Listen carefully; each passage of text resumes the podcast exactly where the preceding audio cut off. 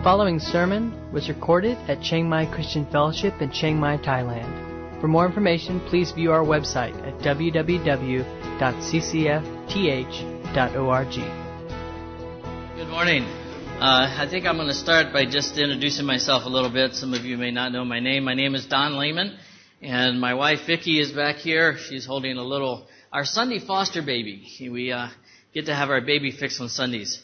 When my wife and I moved here two, about two and a half years ago with my two daughters, uh, we intended to check out all the international churches, and uh, we uh, came to CCF the first Sunday, and we just never left. Um, I'm not sure what that means, but we really appreciate it here.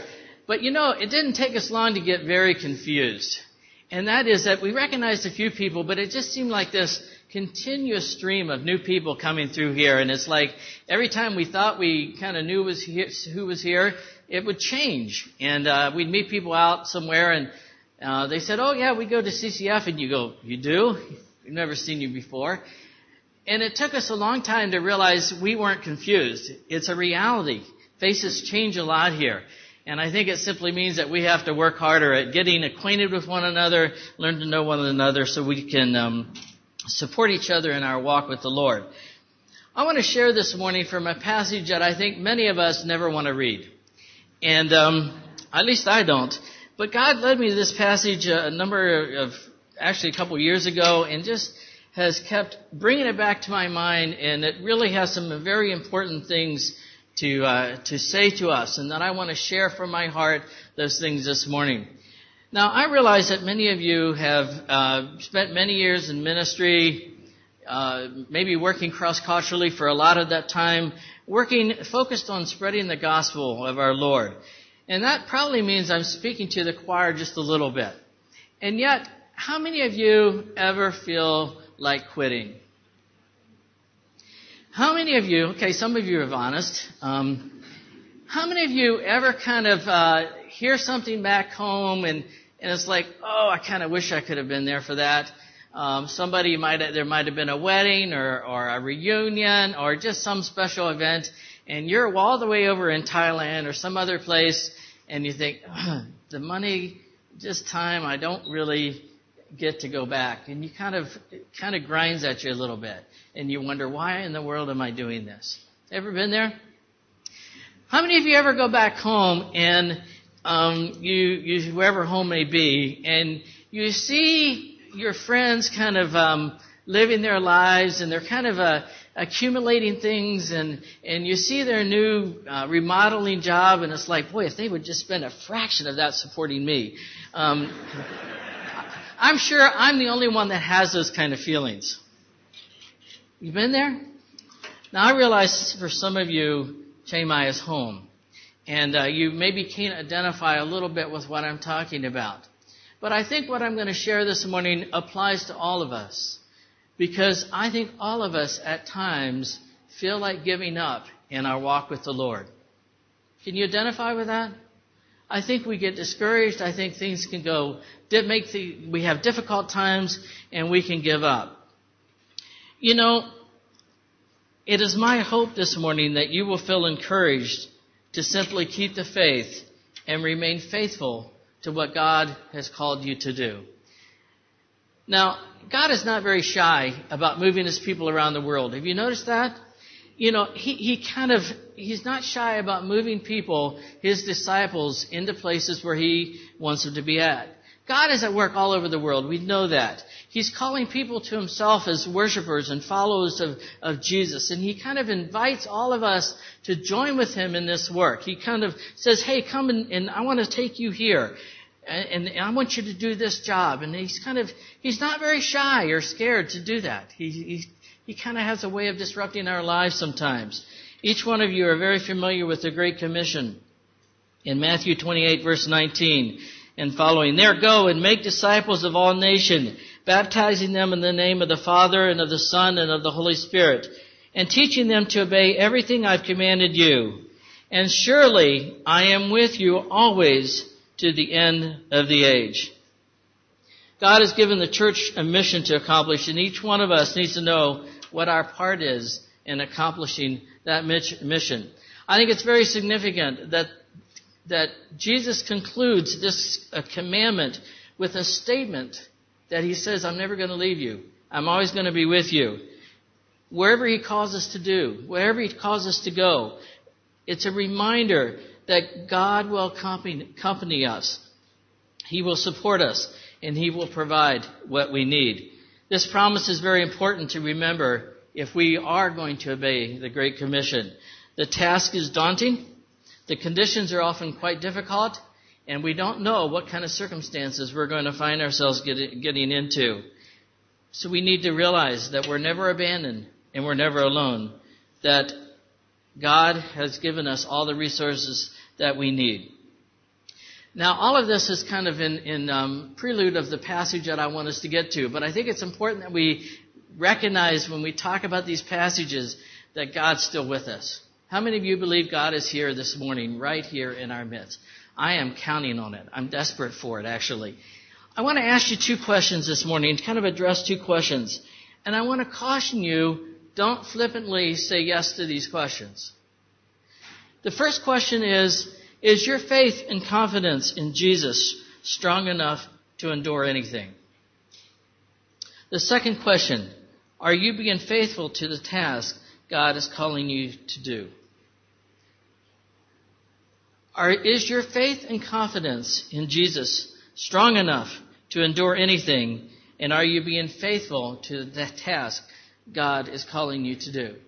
Now, the reason I tell you don't do that, don't answer that flippantly, is because of the passage I'm going to take us to. You see, if, an indication of are you really do have faith is how do you respond to the little circumstances that come up in your life right now. You know, that's a pretty good indication of how you're going to do when something big happens, is how you handle the little things. And sometimes I'm quite dismayed of how I respond to circumstances. I'm a little um, sheepish about the way that I cope sometimes. So we cannot be flippant about this. We have to look at it. So let's look at the passage that I want us to take us to. If you would take us in your take go to your Bibles to Matthew 24 we're going to read a lot of this chapter and even look at the next chapter a little bit, but we're going to be pausing as we go as I really want us to get the points uh, as we go through here. Matthew 24. Some of you are saying, oh no, I was afraid he was going to go there. Beginning in verse 1. Jesus left the temple and was walking away when his disciples came to him to call his attention to the, its buildings. Do you see all these things? He asked. I tell you the truth, not one stone here will be left, among, uh, left on another. Everyone will be thrown down. As Jesus was sitting on the Mount of Olives, I wonder how much time there was between when Jesus makes this proclamation and all this time these thoughts were stewing in the disciples' minds. What did he mean by that? What is that all about? And he kind of comes to a conclusion. I think they come to a conclusion. As he's sitting on the Mount of Olives, the disciples came to him privately Tell us, they said, when will this happen, and what will be the sign of your coming and of the end of the age? Jesus answered, Watch out that no one deceives you. For many will come in my name claiming, I am the Christ, and will deceive many. You will hear of wars and rumors of wars, but see to it that you are not alarmed. Such things must happen, but the end is still to come. Nations will rise against nations and kingdom against kingdom. There will be famines and earthquakes in various places. All these are the beginning of birth pains. Then you will be handed over to be persecuted and put to death, and you will be hated by all nations because of me. At that time, many will turn away from the faith and will betray and hate each other. And many false prophets will appear and deceive many people. Because of the increase of wickedness, the love of most will grow cold, but he who stands firm to the end will be saved. And this gospel of the kingdom will be preached to the whole world as a testimony to all nations, and then the end will come. We want to look at what's to come and understand the impact of, of uh, on us. Let's look at the setting of this chapter. The disciples were just in the temple and they were leaving and they were looking at the buildings and say, hey, this is pretty nice. Look how nice these buildings are. And so they comment about it to Jesus. And what does Jesus do? Says, hey, they're all going to be torn down. And this really kind of threw the disciples into kind of a, a unsettled state. Now, how many of you have ever heard that, that God is a gentleman? That somehow He will never interfere with our lives in a way to make us feel uncomfortable. You know, I really disagree with that. I don't think God is very shy about coming and interrupting our lives. I don't think he's very shy at coming and, and bringing direction and correction and, and focus to us. I mean, look at some examples. You know, when, when Jonah didn't obey God, what happened? He, you know, he turned and ran. Well, God took him fishing, you know. Uh, we look at Paul or, or Saul on the way to Damascus, and he's going there to kill believers, followers of Jesus. What happened? Did God treat him like a gentleman? I don't think striking him down and making him blind and uh, is exactly a, a, gentlemanly thing to do. But God had a purpose. You know, I have a, I had a personal experience. Um, I, after serving at uh, the church where I was uh, ministering to at a number of years, they were kind enough to give me a three day or three month sabbatical. Now that's a cool thing, you know, three months to do whatever you want to do. So I took some time away, and I'm sitting there um, just uh, three days out of this three months, and I took some time to be by myself and to seek God. And as I'm minding my own business, saying, God, what do you want to say to me? He had the audacity to say that it's time to leave this position that I'd been at for over 12 years, for about 12 years, and move overseas. Um, and, and I'm supposed to take my wife with me, which is something she wasn't very excited about happening. Um, that, that was kind of a real shock to me because I wasn't prepared for it. I certainly wasn't asking for it, and I was quite comfortable for where I was. We can get very comfortable in our perspectives. And I think when God sees us get too uncomfortable, He kind of comes and stirs us up sometimes. And I think that's what was going on for the disciples. They were looking at this wonderful buildings and they were kind of all full of excitement about they were following the Messiah. They were convinced that Jesus was going to do something pretty dramatic to overflow the, the Roman rule. And they were going to take over and just be important. And, and they were asking questions like, who do you think is most important? I want to sit on his right side and I want to sit on his left side. And all these kinds of things were going on. And Jesus comes and says, you know, let me tell you what's really going to happen. I think the disciples went from feeling pretty confident and comfortable to feeling a lot of anxiety. Now, what was Jesus trying to prepare them for? You see, when Jesus comes and interrupts us uh, in our lives, he wants us to take a different direction, a different perspective. And I think we want to take a look here at what the scripture says he was trying to prepare the disciples for. First of all, it sounds like the world's going to become a real mess. You know, it sounds like the physical world is going to be in, turmoil, in torment and upheaval. There's going to be conflicts and struggles between different ethnic groups, and there's famines and earthquakes bringing much hardship and loss. And if we if we read the news today, we, we kind of get the idea that there doesn't seem to be a safe place anywhere, right? Do you ever get that feeling? There's no, I mean, tourist attacks are on the rise. I mean, there's, there's bombing in Kunming, China going on, bombs in India, I read this morning, all kinds of terrorist attacks happening. Um, there doesn't seem to be a safe place anywhere.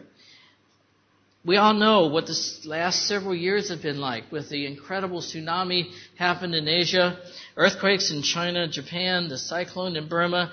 You know, I actually read an article recently that people are getting really numb to disasters like this because they're almost on disaster overload and they can't comprehend what's going on. So they, it's better to, uh, it's somehow easier than I pretend like nothing's going on.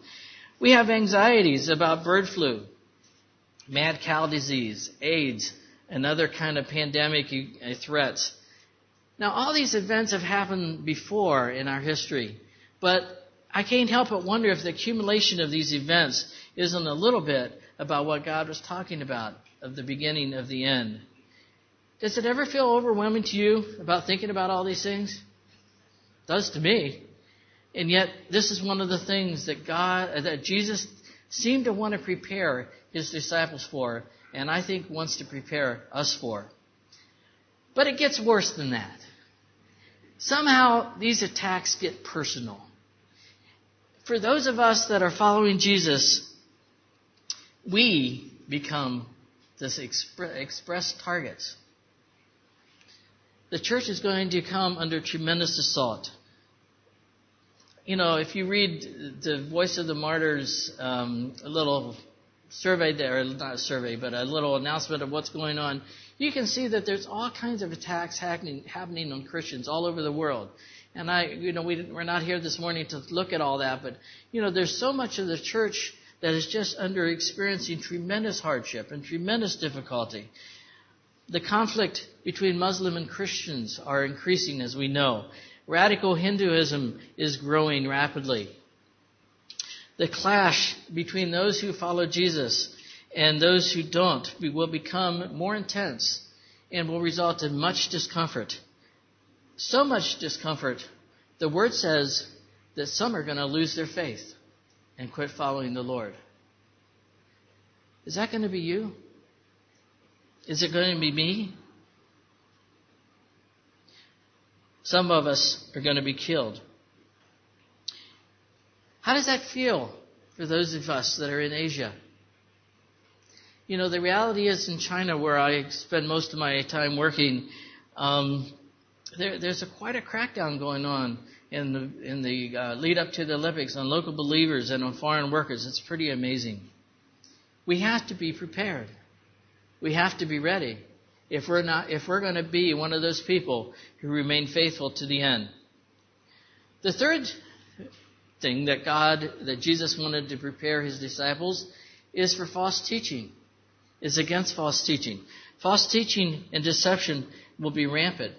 Says counterfeit uh, claims of divinity, false prophets and teachers, and evil will predominate. Wickedness will abound all around. So much so that many people are deceived, and many who once loved God will not love Him anymore. We see the wickedness around us, and we quit, wondering where God is. Is that going to be you? Is that going to be me? You see why I don't want us to answer those questions flippantly? These are real things. This is something that's going to be very, very hard. How vulnerable are we to deception? He says, He who stands, the verse chapter says, He who stands to the end will be saved. I've been a Christian for over 35 years.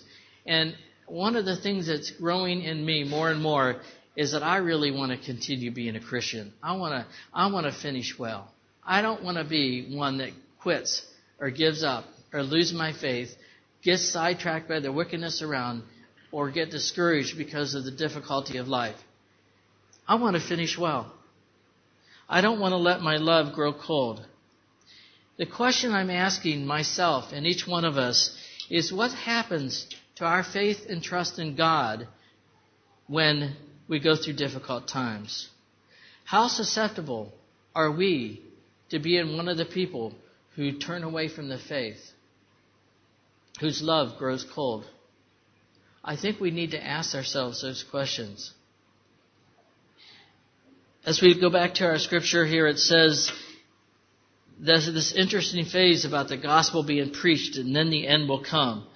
What does this mean? You know, I, I my father is really into biblical prophecy, and I often tell him he's looking at the wrong thing because especially when you have these guys on television and every day they've got to come up with a new prophecy. I really kind of struggle with that, and I hope I'm not stepping on anybody's to- toes. But the Bible makes it clear when the end is come. The end is going to come when the gospel is preached to all nations. Now, what does that mean? That should be some encouragement because that's we get to join in that kind of activity.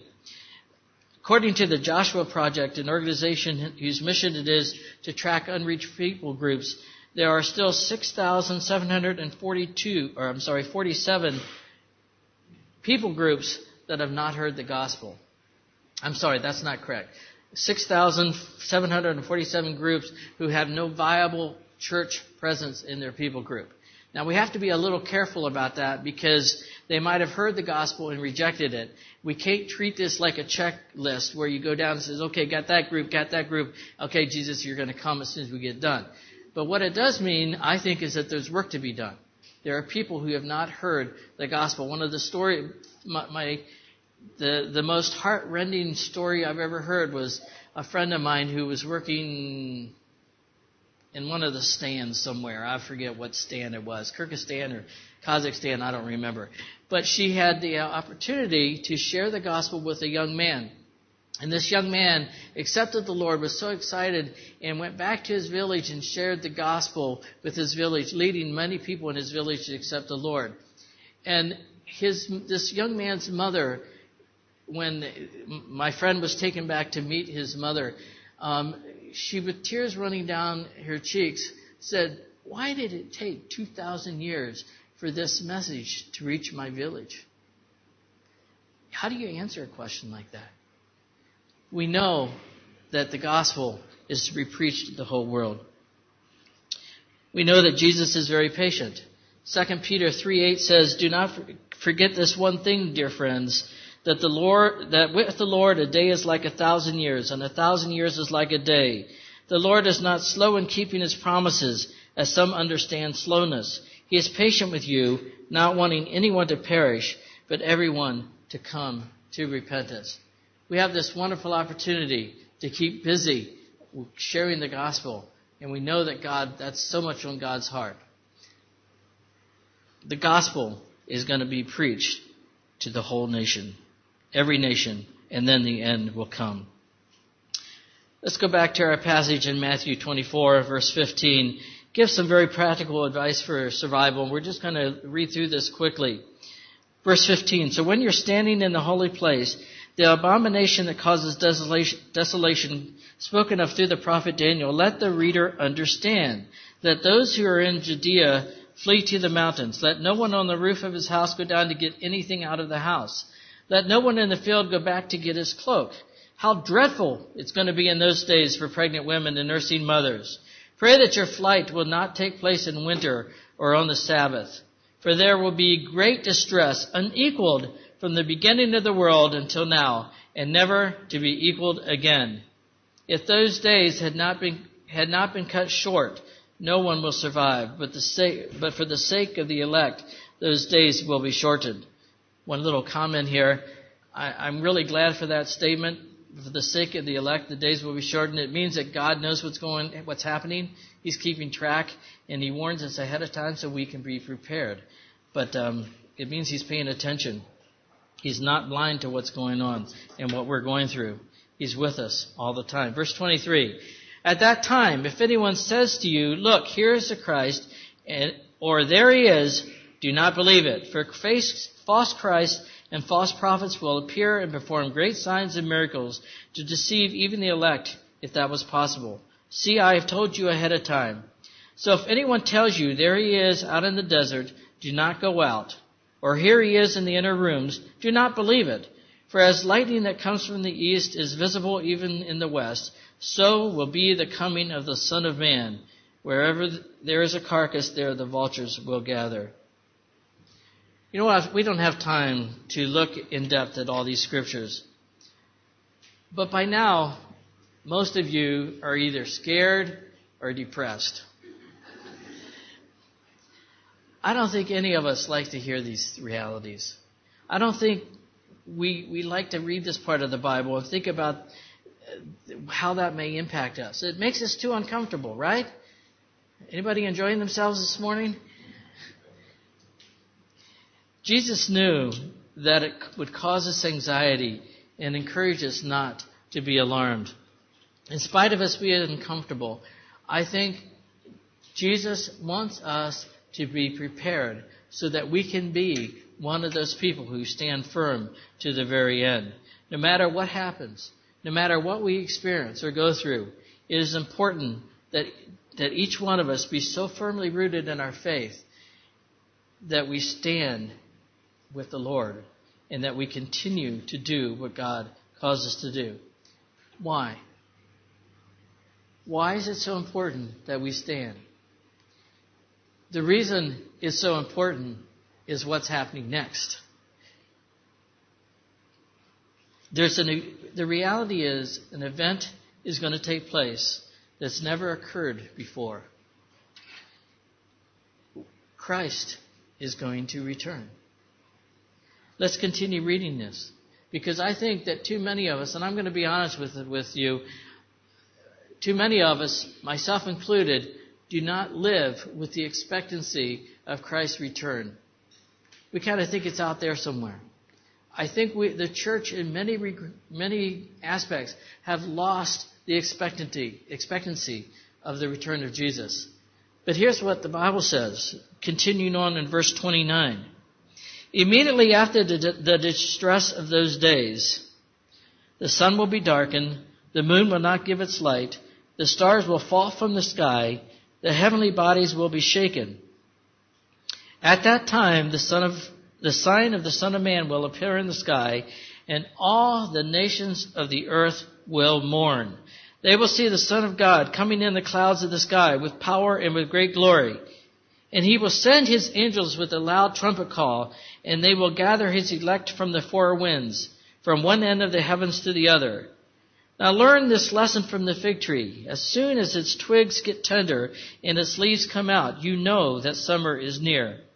Even so, when you see these things, you know that it is near, right at the door. And I tell you the truth. This generation will certainly not pass away until all these things have happened. Heaven and earth will pass away, but my words will never pass away. No one knows about that day or hour, not even the angels in heaven, nor the Son, only the Father. As it is in the days of Noah, so it would be at the coming of the Son of Man. For in the days before the flood, people were eating and drinking and marrying and giving in marriage up to the day Noah entered the ark. And then they knew nothing about what would happen until the flood came and took them all away. That's how it will be at the coming of the Son of Man. Two men will be in the field, one will be taken and the other left. Two women will be grinding at a handmill, one will be taken and the other left. Therefore, Keep watch, because you do not know on what day your Lord will come. But understand this, if the owner of the house had known at what time of the night the thief was coming, he would have kept watch and would have not let his house be broken into. And you so you so you also must be ready, because the Son of Man will come in an hour when you not expect him. Why did Jesus want to prepare the disciples for what's coming on? so that they will stand in their faith in preparation of these events.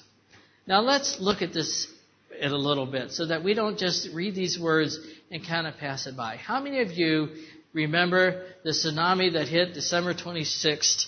Uh, what year was that? 2004. How many of you remember that tsunami? Right?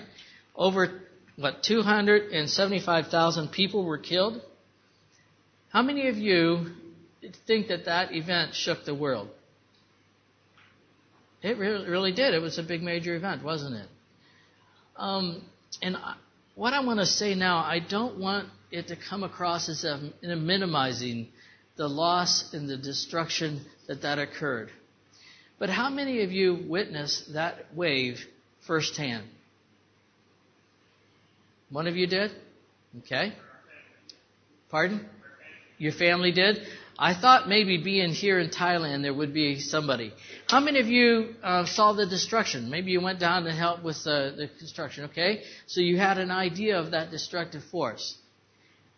But I would like everybody that had either first-hand or second-hand contact with that tsunami to stand up. Those of you that raised your hand, stand up. Okay, now look around. What does this mean? This means that the majority of us only heard about it. We never saw it other than a newscast. We never experienced, we didn't see the wave. We only have second hand, third hand, fourth hand knowledge of it, right? Please sit down. So, how impactful was it really to you? You see, my point is this. As awful as that event was, and as life or as much as it impacted the world, it's nothing compared to the return of Jesus Christ.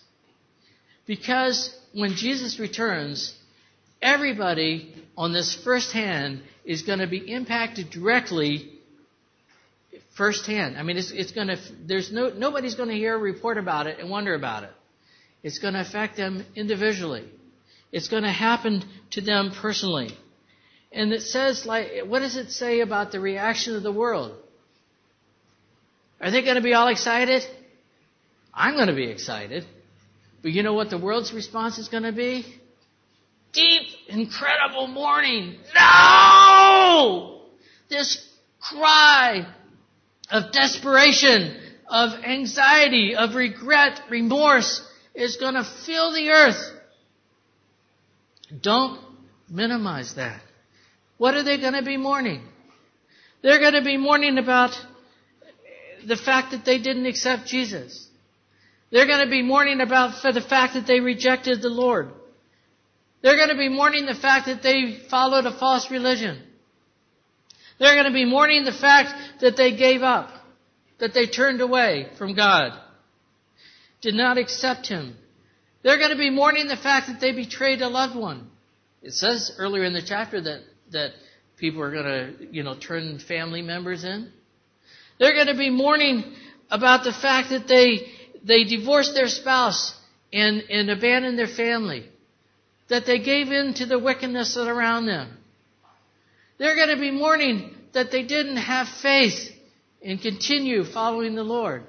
They're going to be mourning that they totally rejected God. And it's too late to do anything to change it. It's final. It's over.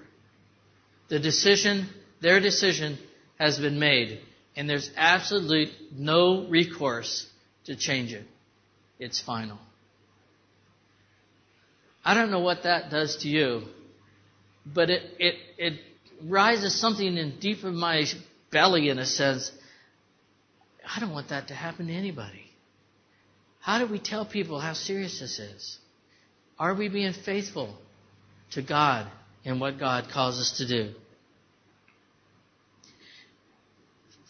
They're going to be mourning because they came to the realization that they did not accept the message of Jesus and it's too late and there's nothing they can do to change anything. This is going to be such a colossal event. Think of the majesty and supremacy that will be dis- demonstrated at the Lord's return.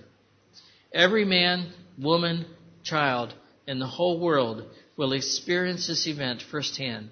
No one will escape the direct impact of this occurrence. His coming will be personal, body, and visible. They will be mourning that they had no expectation of this event. They will be going through their lives as always with no anticipation of Christ's return. But their ignorance and rejection does not change the reality that this event will occur.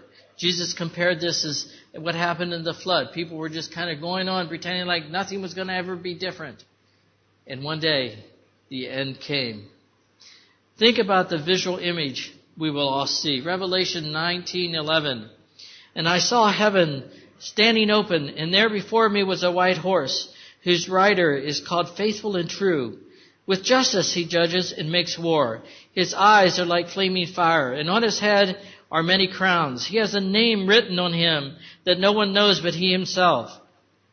He is dressed in a robe dipped in blood, and his name is the Word of God. The enemies of heaven were following him, riding on white horses and dressed in fine linen, white and clean. Out of his mouth comes a sharp sword with which to strike down the nations. He will rule them with an iron scepter. He treads the winepress of the fury of the wrath of God Almighty. On his robe and on his thigh he has this name written, King of Kings and Lord of Lords. Think about the power, dominion, and authority. How does that image of Jesus affect you? It can produce fear or great rejoicing that justice is coming and all the injustice will be done away with. Jesus wanted to prepare his disciples because he knew what a colossal event this was going to be. We must be ready.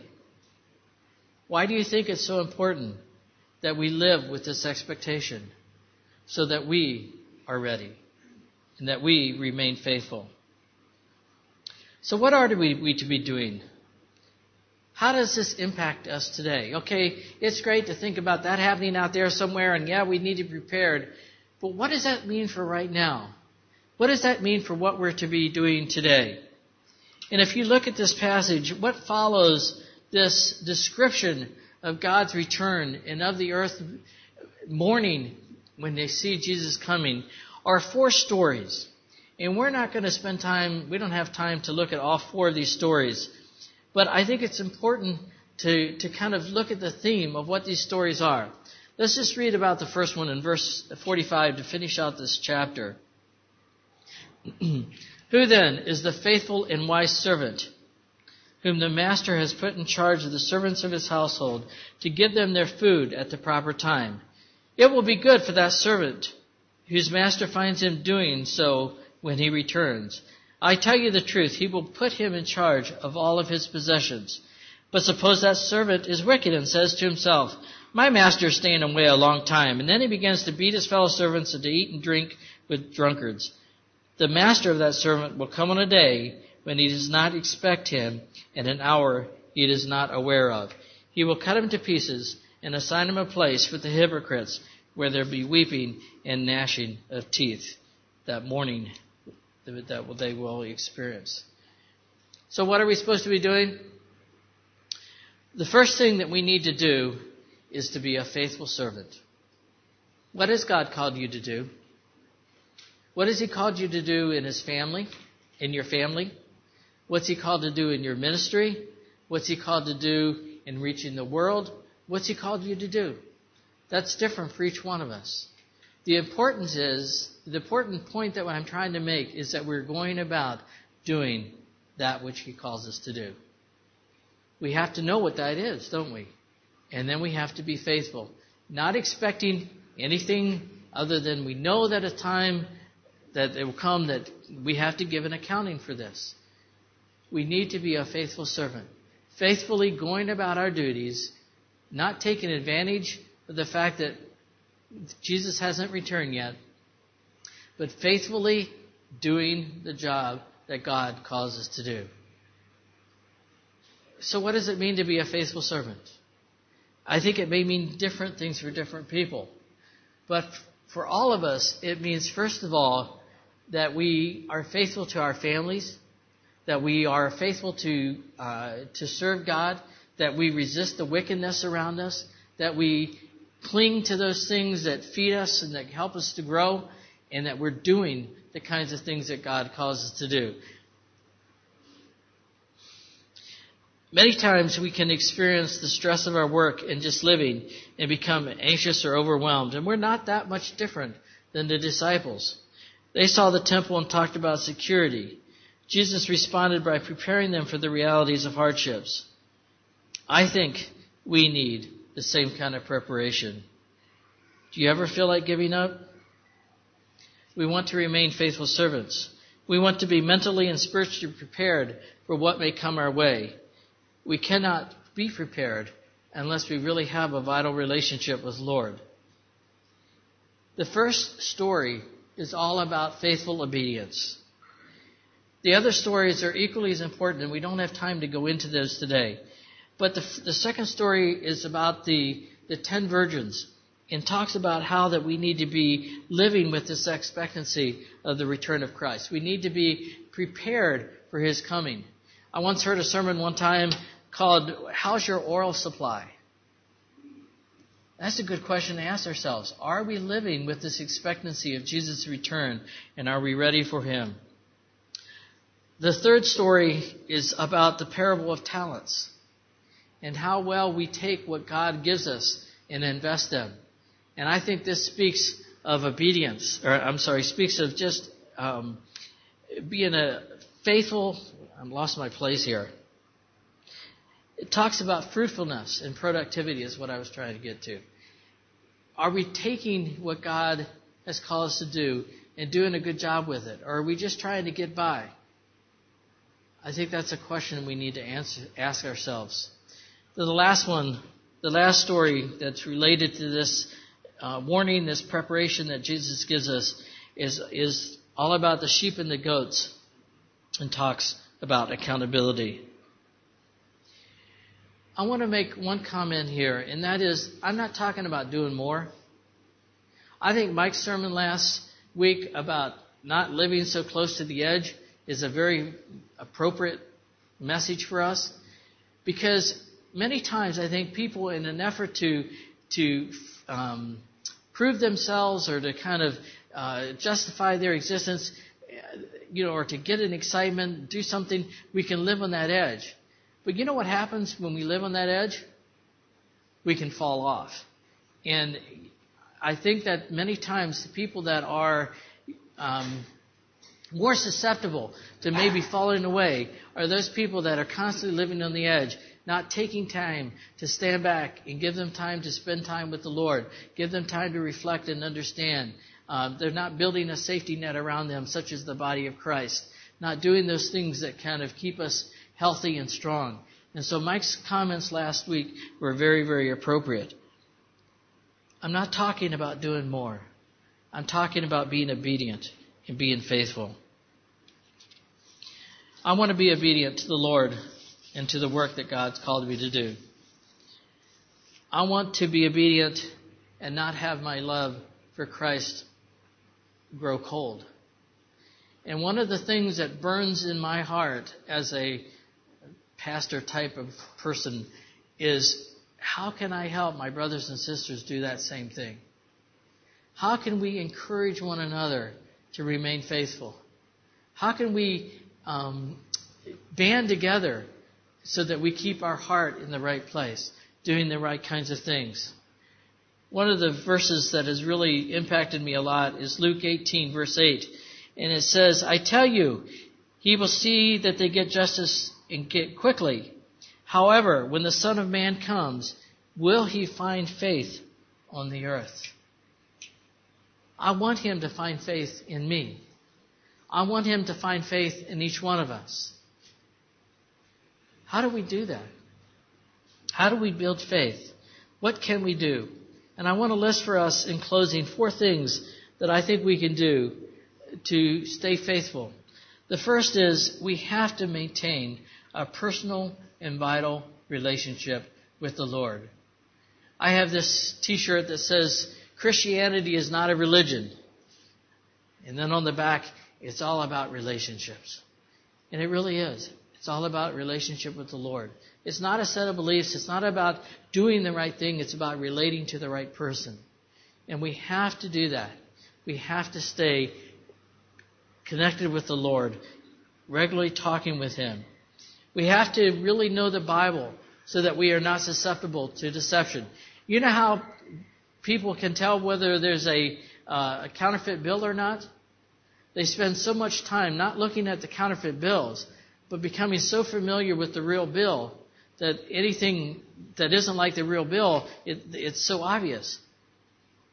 If we really understand what the Bible says, we're not going to be susceptible to the false teachings that can come our way. We have to know what it is. Regularly searching out the scripture. We need to be careful not to isolate ourselves from others who can encourage your faith. Now, I was careful how I put this because I think sometimes um, we organize churches to get together to meet, and that's great. What we're doing here this morning is so important. But we can come to the meetings and leave and have very little connection with each other, and it doesn't provide the kind of encouragement to be faithful. You can just go to church, go to a meeting, sit and listen, and walk away. I think we need to be very connected with one another.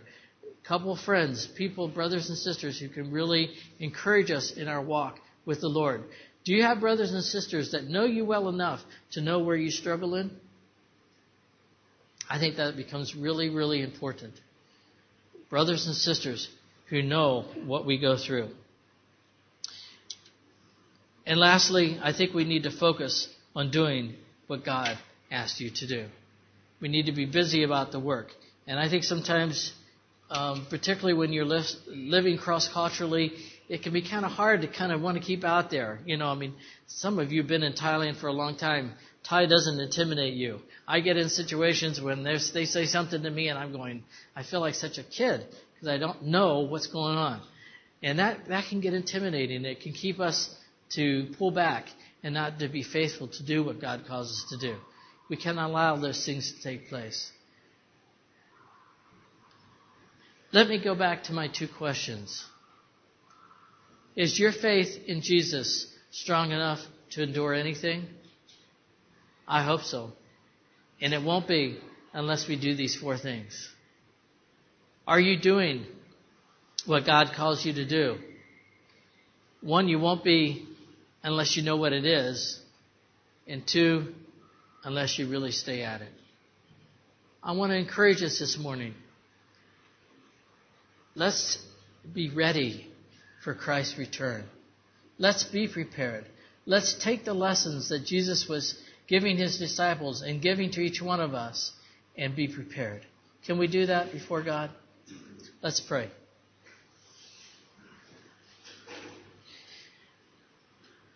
Father, I, just want to confess today um, that I'm hoping nobody stones me as I leave today because I know these words are not comfortable. They're not just really warm and fuzzy kinds of thoughts to think. But Lord, you want us to be prepared.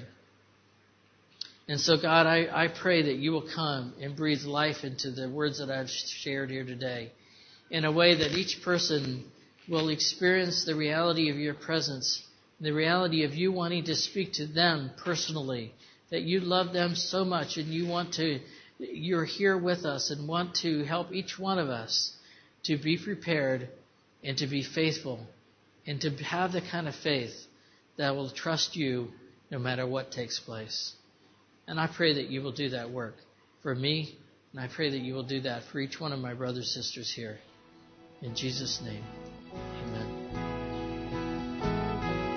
You've been listening to a sermon recorded at Chiang Mai Christian Fellowship in Chiang Mai, Thailand. For more information, please view our website at www.ccfth.org.